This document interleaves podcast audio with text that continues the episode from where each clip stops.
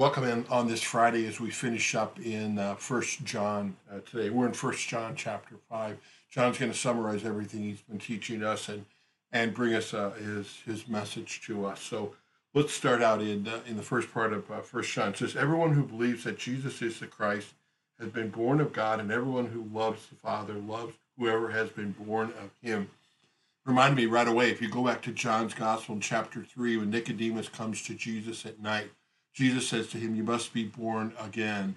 Um, and later on in Scripture, talks about being born of water and of the Spirit, or I think uh, Jesus refers that to that in John chapter 3. So he's talking about our baptism. And think about it. We're, when we're born, I mean, I'm here at my daughter's house, obviously, and, and a new child has been born, little Trey Michael. He's been born into the Schuster family. Well, he's going to be reborn again in his baptism. That's the way the Bible describes that uh, to be a child of God. Uh, being born into this world means he's a part of an earthly family, but in baptism, we're born into God's family. We become a child of God. We receive God's Holy Spirit. The forgiveness of sins comes to us, which is uh, what Jesus won for us on the cross. Paul says that in Acts 2.38, that uh, in baptism we receive the Holy Spirit and we receive the gift of forgiveness too. Um, so we're brought into uh, into his family. And then he says, uh, by this we know that we love the children of God when we love God and we obey his commandments. God loves us, so he gives us the commandments. That's what he says in verse 3. For this is the love of God that we keep his commandments. Now, you remember this from studying the Old Testament. Commandments, rather than looking at them as a list of do's and don'ts, it's a good list of do's and don'ts. God's trying to warn us. He's trying to tell, or he's telling us in the first three commandments, you need to have me as your God because any other God is going to let you down. He's going to fail you. It, it's not really a God. And then the rest of the commandments, he talks about how important it is uh, uh, understanding authority, uh, not taking life, uh, not stealing property. Remember how important reputation is and how our wanting can get out of control. These commandments are given to us in love. God knows that if we don't keep them, it's going to cause chaos, and, and we need those. So think of those as coming from God. And he says, verse 4 for everyone has been born of God overcomes the world. How do you overcome the world? Well, by not being caught into, well, I'm going to be selfish, so I'm going to take someone's life, or I'm going to be selfish, so I'm going to take someone else's property. That's a chaotic world. Um, but what God leads us toward is a world that uh, is a world that uh, really is a beautiful place where there's harmony, where there's peace, where I'm not worried about things. Uh, and, and that only comes from God. And then notice what he says overcomes the world then rather than looking at seeing the commandment says, oh my gosh, um, if I don't keep them, I'm not going to be saved, or I'm, I'm, they're going to damn me, which they will. So what overcomes that? It's not by me getting it right and fixing it myself. No, it's by having faith in Jesus Christ that He has come to fix that for me, that He's come to win me forgiveness for the times that I do fall short, which I do, uh, and where and where He gives me uh, life.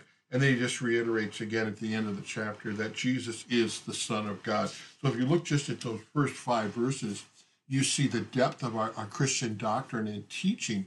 You know, where do we come up with this that Jesus is true God and true man, that that he that he was born to Mary, that a Virgin Mary, and all that? Well, it's taught here in Scripture. The Bible, the Bible teaches that all to us, and certainly teaches something unique about God. I talked about that yesterday.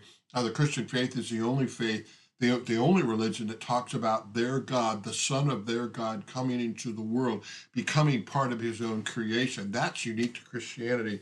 And again, we don't make this stuff up ourselves. This is what Scripture teaches, which is why you need to be in the Word, and you and you are blessed by being in that Word, because what what you discover, what I discovered especially, is that all those things that I was taught as a child are really true. They're right here uh, in Scripture. Then he talks again about who this Jesus is, so we're so we're not uh, unsure about that. And he says, uh, "This Jesus is the one that came by water and by blood." And then later on, he says that these three testify that Jesus truly is the Christ, so the Messiah, the promised one of God. And what are they? They're the Holy Spirit who works faith in our hearts. The Holy Spirit who who brings us to that faith. The Holy Spirit comes to us in our baptism. And then he says water and blood. Well, Jesus' ministry started with his with the water, with the, with his baptism. Check that out in the Gospels. But it wasn't uh, completed until, and it was completed then by the shedding of his blood on the cross. And you might even look at that today as we we receive um, uh, God's gifts to us from the water, from baptism, through baptism, we were also also receive it by receiving the very body and blood of Jesus Christ, giving his life for us in the Lord's Supper. So we continue to practice that faith too by being in the Word, like we are right now, uh, by being baptized, and by coming to uh, coming to the Lord's Supper, uh, and that's the truth. Then he sums it up in the end, uh, the, just the way he started. At the beginning, he in First John, he says, "I want you to know and to believe that this is the Christ." And look at verse four, verse thirteen. I write these things to you that you may believe the most important thing in the name of the Son of God, and that you may have eternal life. Go to the end of John's Gospel, John 20, verse 31, and John says, That's the reason that I wrote this Gospel. Then he brings in again this relationship that we have with God. And the relationship with God, with God um, is, is lived out, especially in prayer. That's where God reshapes us. Remember, prayer is not our way to inform God. God already knows everything.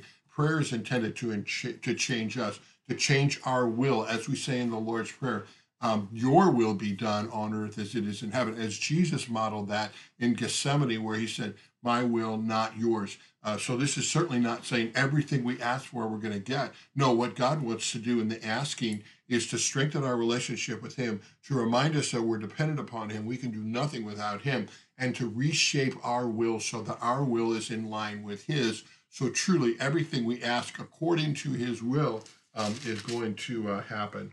And then he, he, he warns him at the very end about sin, about how we need to be very serious about sin.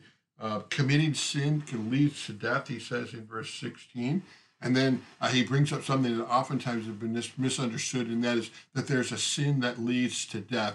Or some uh, sometimes you even hear some talk about the seven deadly sins. Well, what he's saying there is that that we don't if we don't take sin seriously, if we don't confess that sin and receive God's forgiveness, it's going to kill us. It is literally going to drag us to hell. We need to take that seriously. But notice how he, how he ends by saying, um, there, there is a sin that does not lead us to death. And of course, that's not any particular sin, but, but sins that are confessed to God if we're truly sorry for our sins. In other words, if someone were to come to me and say, Pastor, I think I've committed the unforgivable sin, and, I, and I'm concerned about that, I said, the very fact that you're concerned about that says you have not committed a sin that leads to death eternal. You understand you need to repent and come back to God. Um, and then he, he uh, ends uh, the chapter uh, and the book by saying, And we know that the Son of God has come and has given us understanding. That understanding you're getting by being in the Word like you are right now. And most important thing is to believe that Jesus is the Son of God. He is true God, that eternal life comes through him. And then the warning then uh, to abstain from, uh, keep away from any kind of idols and simply when you think about an idol, an idol is anything where I put I, idol, I put myself before God. I do only what I want and I please, and I set my own right or wrong.